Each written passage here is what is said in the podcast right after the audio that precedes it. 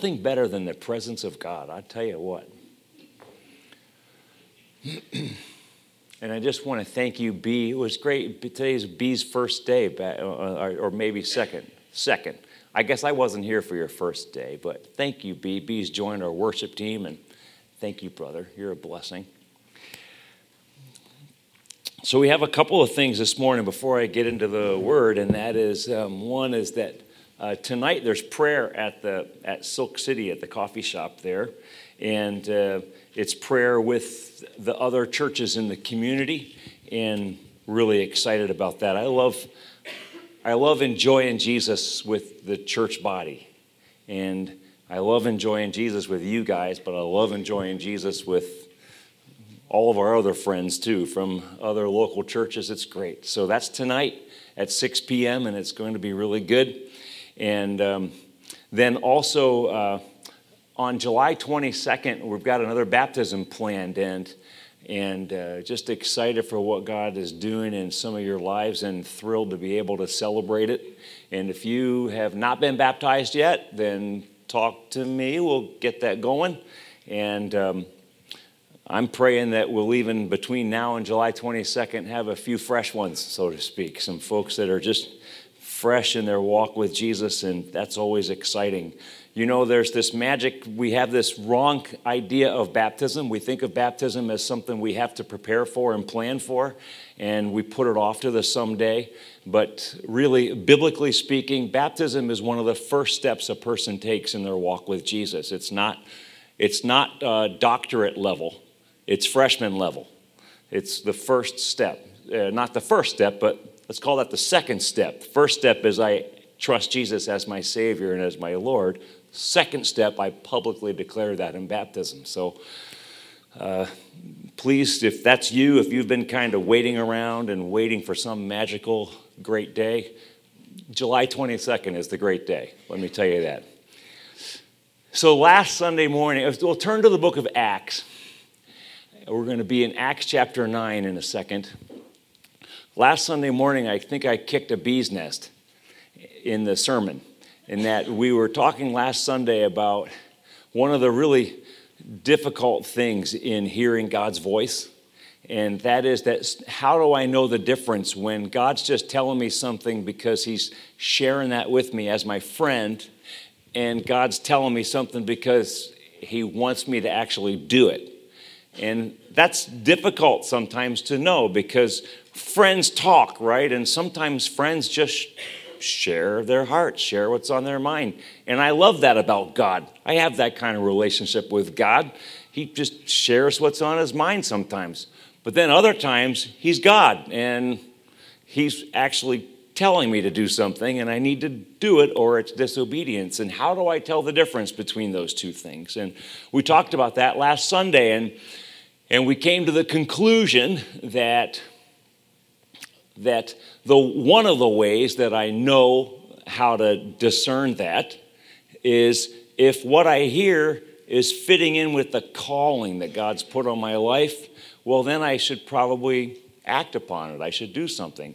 But if what I'm hearing it doesn't fit with the calling that God's put on my life, well, then I'm just simply to be sympathetic towards it, encouraging, supportive, right behind it all the way because obviously it's in the heart of God and I'm all for that.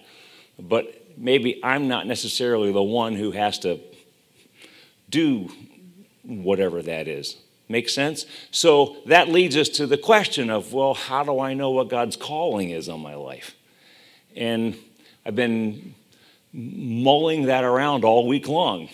And again, a lot of this, like a lot of this, we don't have a formula. There's no step one, two, three, now I know, but we can certainly get some principles for how to do that. And so I want to talk about that this morning. How do I hear God's call on my life?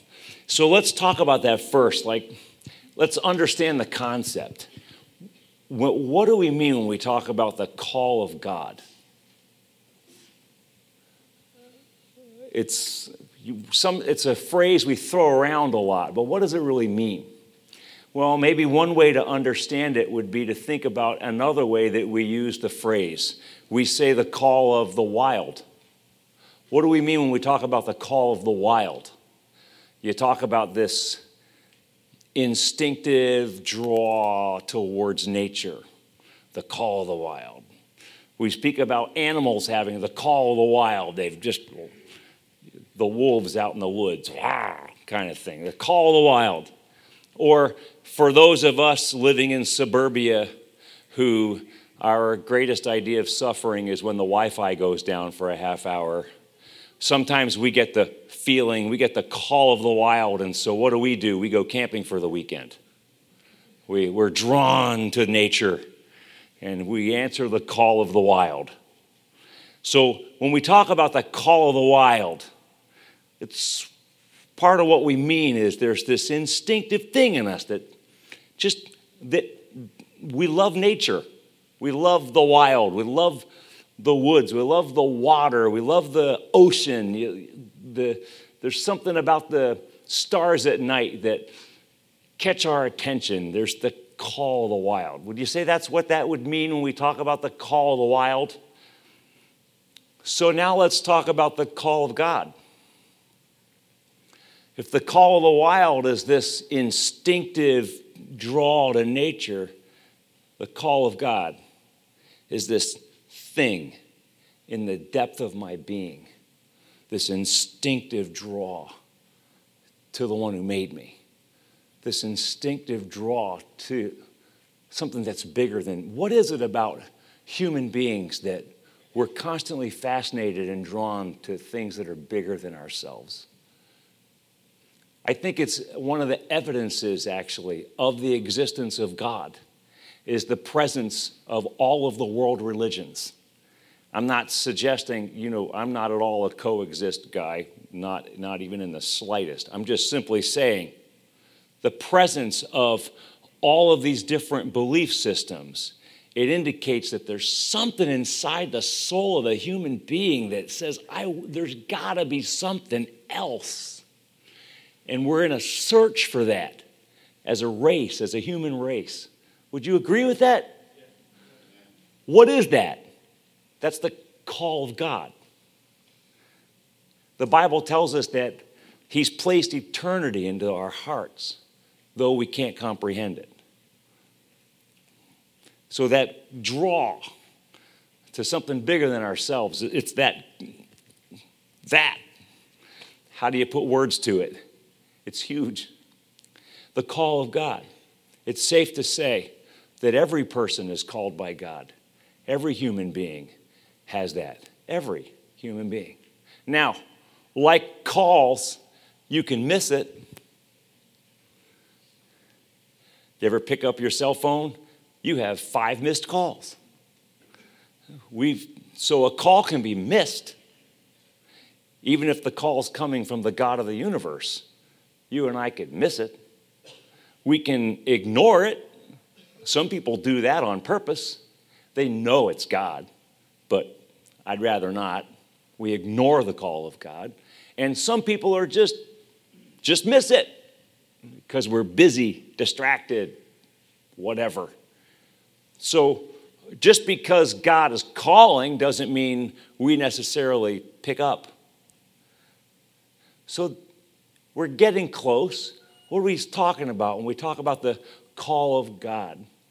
Listen, your first call, friend, is this. Your first call to God is a call to relationship. That's the first call to God. God calls you first to relationship with Himself. Anything else follows as second to that. But the very first call in your life and mine is to be in an intimate relationship with Jesus. He designed you, created you, dreamed of you for that very purpose. So last Sunday, we started looking at the Apostle Paul's life. And we can understand a little bit about the call of God by looking at Paul's example. And like I said earlier, it's not that uh, there's a formula. I can't give you step one, step two, step three. Here's the call of God in your life but we can learn from Paul's example and apply some of the stuff to us. And By the way, if you're sitting here and you're saying, well, this doesn't really apply to me because I'm 60 and I don't really need to know what God's call on my life is anymore, you're wrong. We often think that God's call is for young people. And it's true, it's probably the most obvious at that stage of life. A young person graduating from high school where does God want me to go to college? What's God's will for my life? What's God's will for my job? What am I supposed to do with my life? We think that's kind of a young person's question, and it is. It's a great question for young people. But you know what?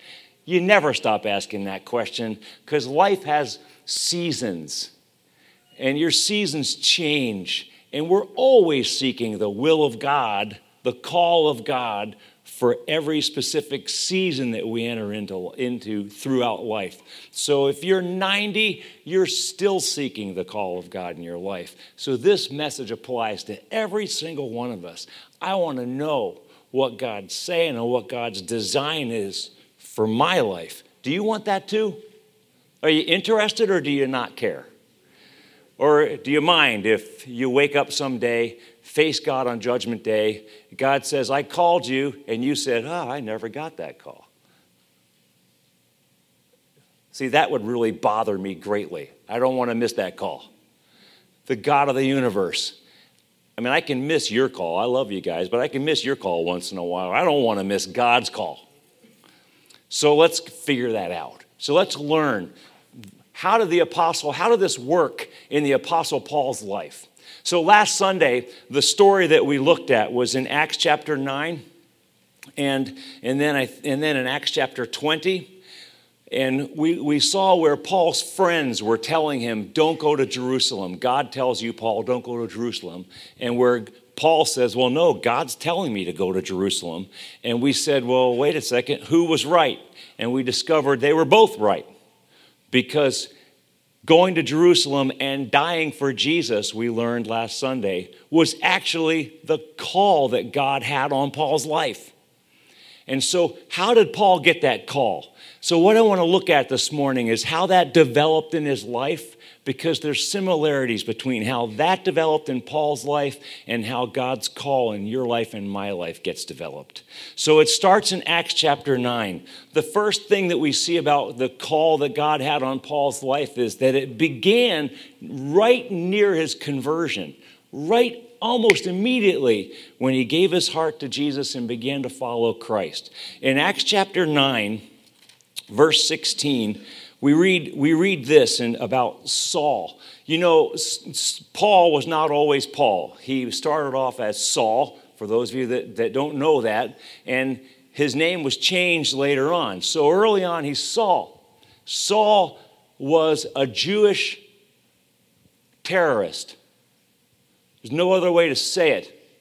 He considered, he considered it his life's mission to stamp out Christianity he was vehemently opposed to Jesus and Jesus' followers.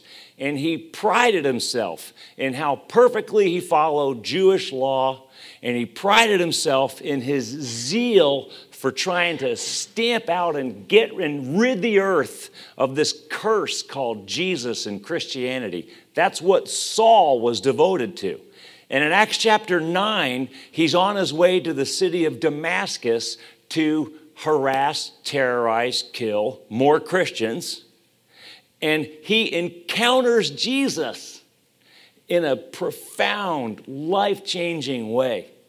And, his, and at the same time that Saul encounters Jesus on the road to Damascus, there's this saint, this guy named Ananias, living in Damascus. And God is also talking to Ananias.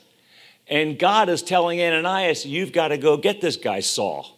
Can you imagine being in Ananias' shoes? I, I, some of you, you remember Osama bin Laden a few years ago, right? Can you imagine if God says, I, I really want you to go lay hands on Osama bin Laden and pray for him because I'm doing a work in his life? Can you imagine that being you? That was Ananias' call. God's like, Ananias, I want you to go lay hands on this guy, Saul. Ananias obviously was concerned. Not only that, but look at what Jesus tells Ananias to tell Saul.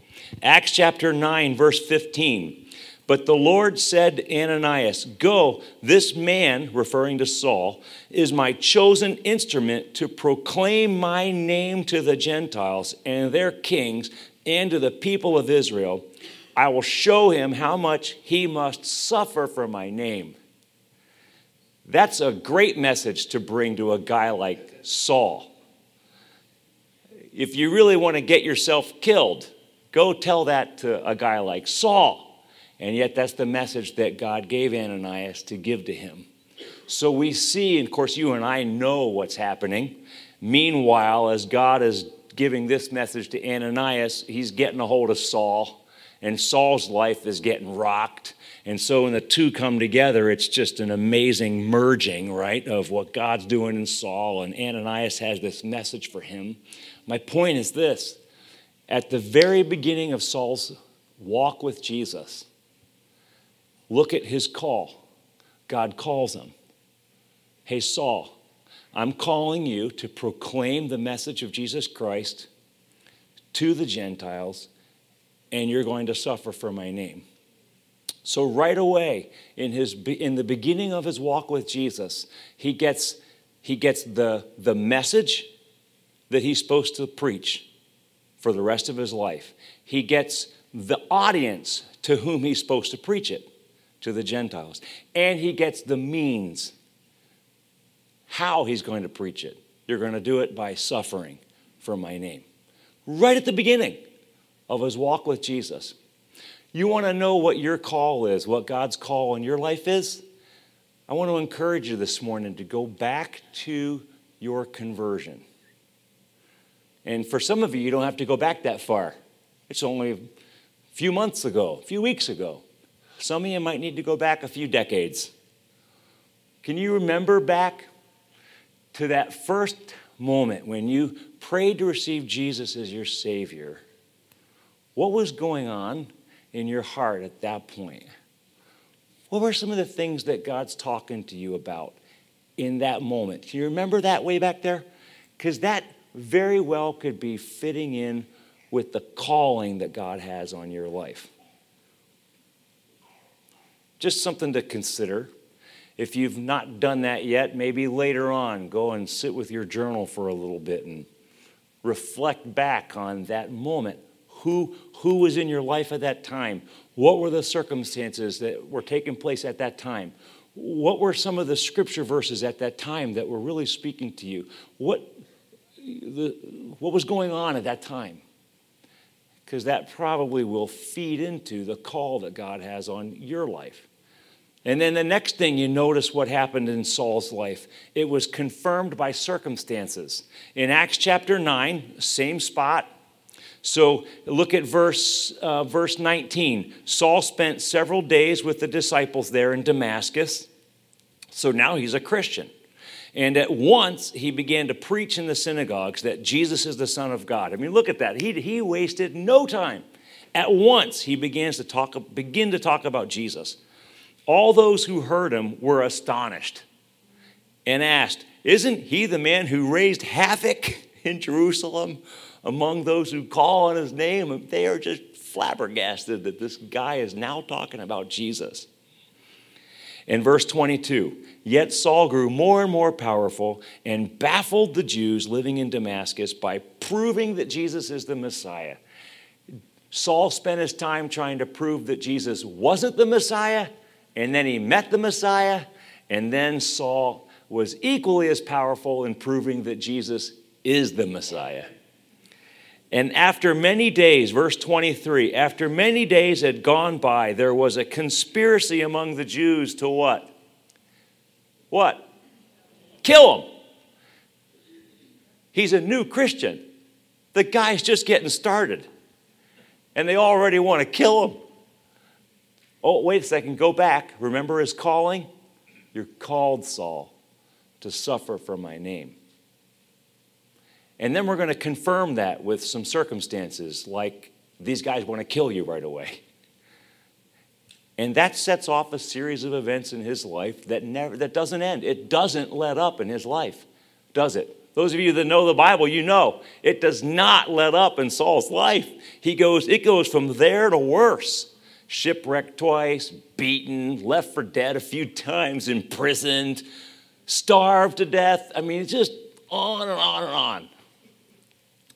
So God calls him right near his conversion, and then God confirms it with a set of circumstances that says, Oh, this is your new life, Saul. Think through your own life. What are the circumstances that God has placed you in? Listen, God never wastes a hurt. Never. And some of us are ashamed by our past. That shame is only holding you back from living out the call that God's put on your life. Because God wants to use those things to bless others. My failures, my mistakes, my hurts, troubles, all of that fits in together and can well become a platform that God can use to be a blessing to many others as a result. The healing that God has given to you, He wants to also give through you. So evaluate that. God confirms the call through your circumstances at times. The, sex, the next one, the, the third one, it was confirmed then by the Holy Spirit. Paul says in Acts chapter 20, verse 23, I only know that in every city the Holy Spirit warns me that prison and hardships are facing me. So there is a testimony of God's Spirit in your life that says, This is what I've got. This is what I'm calling you to do, my friend. This is it. So, see, these things are coming together now. So, right away, your conversion, God's speaking to you about something. There's a call. And then that gets confirmed by circumstances. And it's being confirmed all the while through the testimony of the Holy Spirit in your heart. Just confirming, yep, this is it. This is it. This is it. Saul had that over and over. Every city I go to, the Spirit says, hardships are waiting for you, pal. Okay. At least Saul knew what he was walking into, didn't he? Every time. The next one, it was confirmed by his Christian friends. And we saw this last week in our study last week how in Acts chapter 21, finding the disciples there, we stayed with them 7 days and through the spirit they urged the they urged Paul not to go to Jerusalem. That's the that's the next slide there. There we go. Perfect. Okay. They urged him not to go to Jerusalem. So his Christian friends are telling him what's going on. And we learned that last week that actually what God was doing is using his friends to confirm what Saul, what Paul already knew. Paul knew he was heading to his death, and his friends were simply confirming that he was heading to his death. And God uses your Christian friends. Friends, there's one thing that's really important when it comes to you discerning what God's call on your life is, and that is the people that God's placed you with. Don't, don't ever come to the conclusion that God's calling you to something unless it's been confirmed by your Christian friends. You're not living in a vacuum. In our Western culture, we're very individualistic. We're very me and Jesus against the world, and that's not biblical. God has placed us in community and our community is meant to work together. And you see me better than I see me. And I need you to, to speak into my life, and you need others. You need me to speak into your life. We need to speak into one another's life to see. One of the, one of the best um, things that a life group can do is to take a few weeks and simply do exactly that. Go around the circle and talk about what do we see God doing in your life? And in your life and in your life? What are the gifts? What are the talents? What are the abilities that we see in one another? And just begin to affirm each other for what, what God's doing because God's made each one of us different and it's beautiful. He's given each one of us different gifts and abilities.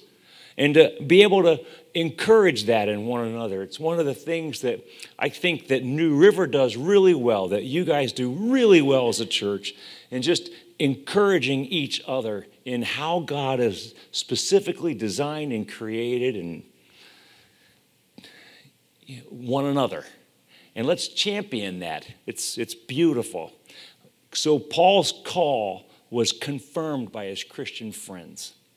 And notice Paul also spent 14 years, at least 14 years, being discipled one on one by a guy named Barnabas. He didn't, it wasn't, it wasn't just right away, all of a sudden, he goes from, he didn't go from zero to the Apostle Paul overnight. It took at least 14 years in his life. One on one discipleship under a guy named Barnabas. You and I need the exact same thing in our Christian lives as well if you want to know what God's call in your life is. And then the next part of God, Paul's call, his call was given to him. It wasn't earned, it wasn't even sought after. And that's interesting. God gave it to him. Look at what he says in 2 Timothy chapter 1 verse 11. See this next slide? It says and of this gospel I was appointed. This is Paul talking. I was appointed a herald and an apostle and a teacher. It wasn't something that he asked for, it wasn't something that he went looking for, it wasn't something that he created or he did up. He didn't make it up himself. He was appointed that. He recognized that.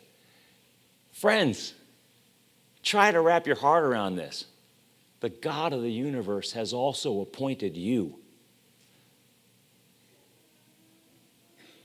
Isn't that amazing? He's appointed you too to something. It's not what Paul's was. It's but he's got something for you. I think that's exciting. That's profound. The God of the universe, before time began, dreamed you up he had you in his mind and he had, an, he had a specific destiny and a purpose and a plan in mind for you. And then he created you and he knit you together, the Bible says, in your mother's womb. Psalms 139. He knit you together, stitch by stitch by stitch by stitch. He put you together with a specific, he goes, I'm going to put this talent in there. And let's work, let's put this one in there. And let's, and he's, he's putting it all in you and he's excited and he's eager to see it come to fruit. He's been waiting for you since before he created the world. He's appointed you. It's amazing. It's an amazing, amazing, amazing concept. You're not an accident. And it's amazing to think that somehow God takes all of the junk that you've been through and the junk you've been through, it doesn't mess up what He created you for. And He'll just somehow take it and use it and throw it in there and make it work. It's mind blowing. It's what Romans chapter 8 says, and all things work together for the good of them who are called according to his purpose. We often confuse that verse because we think, oh, every, we think that verse means that everything turns out good. No, no, no, no, no. Hear the verse. God makes all things work together for the good those who are called according to his purpose. In other words, he takes all of that stuff and somehow makes it fit into the purpose to which he's called you. And he makes it work, and it's awesome. He never wastes a bit of it. So, Paul, God called him, God appointed him, and God's done the same thing for you and me. The next one is this, and this is huge. Paul's call was not his vocation. We often confuse it, and we should not ever do that. Your call might be your vote, your vocation might be your call, but not necessarily. In matter of fact, it's probably safe to say that for most people, your vocation is not your call. Paul's vocation was he made tents. Acts chapter 18, Acts chapter 18, verse 3, you see the scripture? And because he, that's Paul, was a tent maker, as they were, he says he stayed with them and worked with them. So they had a little business together, stitching tents together, selling them, repairing tents. That was Paul's work. And there's a lot of other, there's several other times in Scripture, I've mentioned a few of them there, where the same thing is kind of referenced, where Paul made tents for a living. Paul never, he, being an apostle wasn't his job. He was, it wasn't like he got paid as an apostle. There, it wasn't, that wasn't his job. It, that was his calling, it was his ministry, but it wasn't what he did for a living. Paul was a tent maker for a living. So don't confuse your calling with your vocation. Your vocation is a blessing. God has given you that. He's paying the bills with that, feeding your family with that. That's a great thing. Thank the Lord for your vocation. Thank you, Lord, for a good job. Thank you, Lord. Thank you. I'm fat and sassy. I, I appreciate all the blessings of the Lord and how He's provided for us. My calling could be something different. But I would guarantee you this your vocation, your vocation may not be your calling, but your calling will definitely be used in your vocation. Or God will use your vocation for your calling, let's put it that way. Absolutely. Think through that a little bit.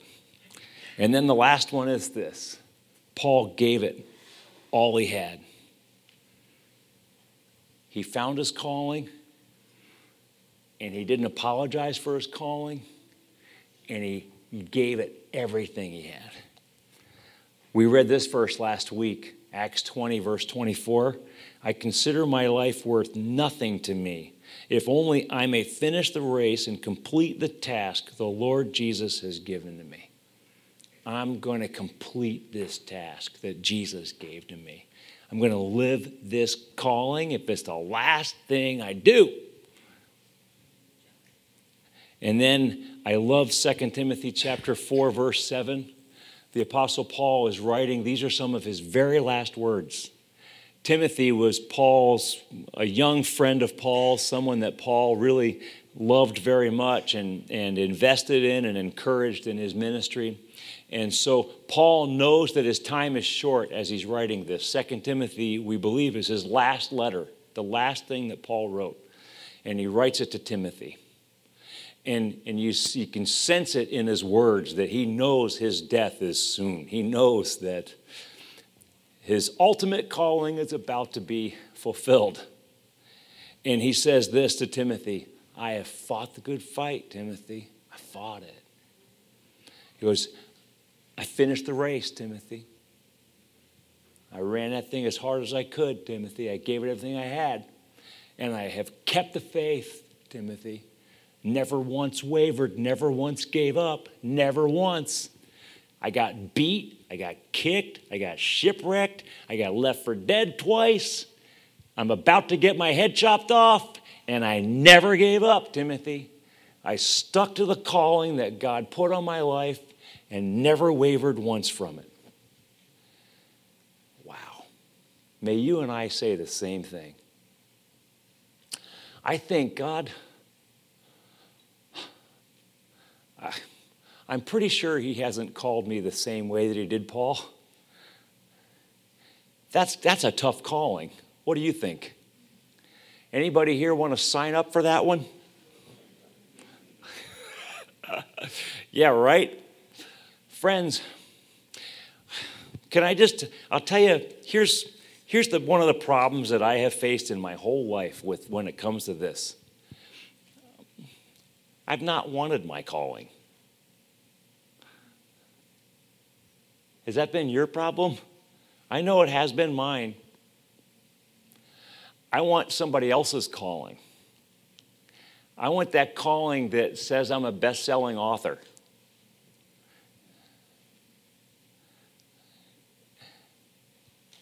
I'm just keep I'm just being real with you. That's the calling I want. And I'm the headline conference speaker. That's the one. That's me. That's my calling. You know? And yet, if I were to apply this, I can apply this to my own life. I know what my calling is. And this morning, as I'm praying through this, I'm repenting of, of dismissing the calling that God's placed on my life. But I can, let me, let me apply this to myself as a means of example. I grew up in a Christian home. My mom says I prayed to receive Jesus when I was five. I don't remember that, but I believe her. I do remember at age 10, I raised my hand at a vacation Bible school to receive Jesus as my Savior, and I talked to the pastor after, after class that day. And uh, Pastor Newmeyer led me to Jesus that day. I remember praying that, but again, you know, I mean, what are you going to change? I was 10. I do remember, though, when I was 15, that challenge to read God's Word. And I did. And it was there that Jesus invited me to be his little brother. And that encounter changed my life forever. And it was that encounter that led, I still have a hunger for God's Word. I always have. I've never understood, and I'm not judging anybody, but I've just never had that struggle of, I just struggle to read the word. I don't, I'm not in the word enough. And that's, I know, I understand people have that struggle. I'm not at all. I'm just telling you, I don't. It was just part of, it's, Jesus met me in the word. I've, oh, I've had that since I was 15. I have, I have other, I have other struggles. Trust me. That's not one. Of them. I love, I love his word. I love and cherish the idea of being his little brother. And I remember shortly after going to church and um, telling people at church about Jesus being your friend and your big brother. And I remember how, I remember the looks on their faces was very encouraging. Nobody said, nobody was discouraging. Nobody said, You're a fool. But they just sort of patted me on the head and said, Well, that's, that's, that's great. That's so true. That's lovely. And I knew they didn't have the same encounter. I, I could see that people had it here, but they just didn't encounter it. And that, that set me on a course that said, I want to spend the rest of my life helping as many people as possible encounter Jesus Christ in an intimate, personal way as their big brother. I guess I would say that's my calling. And over the years, that's been a consistent theme all through. As I think about it, that really doesn't apply to being a pastor. Like, I could I was living out that calling before I was a pastor. That wasn't, uh, you know what I mean? So the two aren't necessarily even linked. And they are, thankfully, in a lot of ways, but they don't have to be as I'm evaluating my own life. And I'm hoping that this is helpful for you as you evaluate yours. Go back to your conversion. Let's, let's look at your call for a second.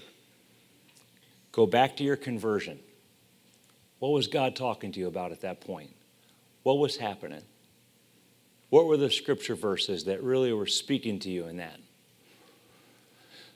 Second, look at the divine setups, the circumstances that God puts in your life, because those also are feeding into the call. Third, what Bible verses resonate with your heart? How's the Holy Spirit confirm it? It's, it's fascinating to me. That's different for everybody. Have you noticed that in your experience? That some people really get turned on by certain verses and others, you know. Have you ever shared a Bible verse really excited with somebody and they don't get it the same way that you do? That's okay, that's normal. The Holy, what is it about that scripture verse that's resonating in your heart, that rings loud? Pay attention. Probably part of the calling. What are your Christian friends saying? Don't ignore that. What are they saying? What do they see in you? Pay attention. Fifth, remember your call is given. It's not something that you're it's not something you're creating. You're not trying to create it. You're just simply trying to discover it. It's key. It's key. You're not making it up. Sixth, your call does not have to be your vocation. Don't confuse that. It might be, but it doesn't have to be. And then seven, when you've got it, give it all you got. Give it everything you have. Don't apologize for it. Don't turn back. Don't look left or right. Stick with it. And you come to the end of your days and you say with the Apostle Paul, I fought the good fight. I finished the race. I've kept the faith. No regrets. Friends, God bless you. I hope this morning that this has stirred up something in you. And if it has, that's great. And uh, I hope that maybe from here we can have a lot of conversations about this. Can we do that? I hope, come on, come on, let's not just fake church. Come on, people. We, come on. Let's lock arms and work together to discover this. Because I'm convinced that God has put some, I'm convinced of two things that God has called every one of you that's number one. And number two, I'm convinced that some of you have a calling that extends far beyond the reaches of New River Church. And, and it's our privilege to help you be a, to be a part of what it is that God is doing in your life. So let's pray. Father, thank you. Boy, Lord, I. Um, thank you, God, for the privilege that we have to be your kids.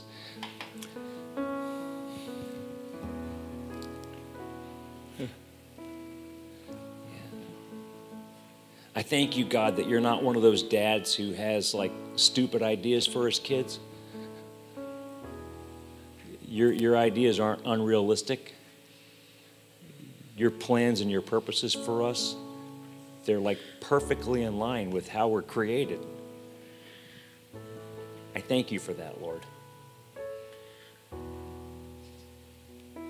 And Lord, I confess to you that your will is the best thing that could ever happen to me, and that's what I want. I want your will. Your will be done. And Lord, I pray for those of us here this morning. And my guess is, God, that most of us probably wouldn't be able to answer the question of what is your calling on my life. And so, Lord, I pray that as a church, as we enter into this season and of really seeking that, I pray, Lord, that you would grant us wisdom and that you would, Holy Spirit, guide our conversations with one another. And that, Lord, um, well, we just pray. It'd be really, God, it's an exciting time. I'm thrilled to see what you're going to do in my friends. It's just, it's going to be great. But Lord, we submit to you. You lead, we'll follow. And uh, we ask this in Jesus' name. Amen. Hey, let's stand and let's sing together as we close. And I want to invite you to the altar if you would like to receive prayer about anything. You're um, invited to come. Our prayer team would love to pray with you. Maybe even it's about this. You'd say, I want to know about you know, the call of God. Come, come forward. Let's pray together and begin that process together right here. Okay? So you, uh, we'll sing, and as we sing, you come.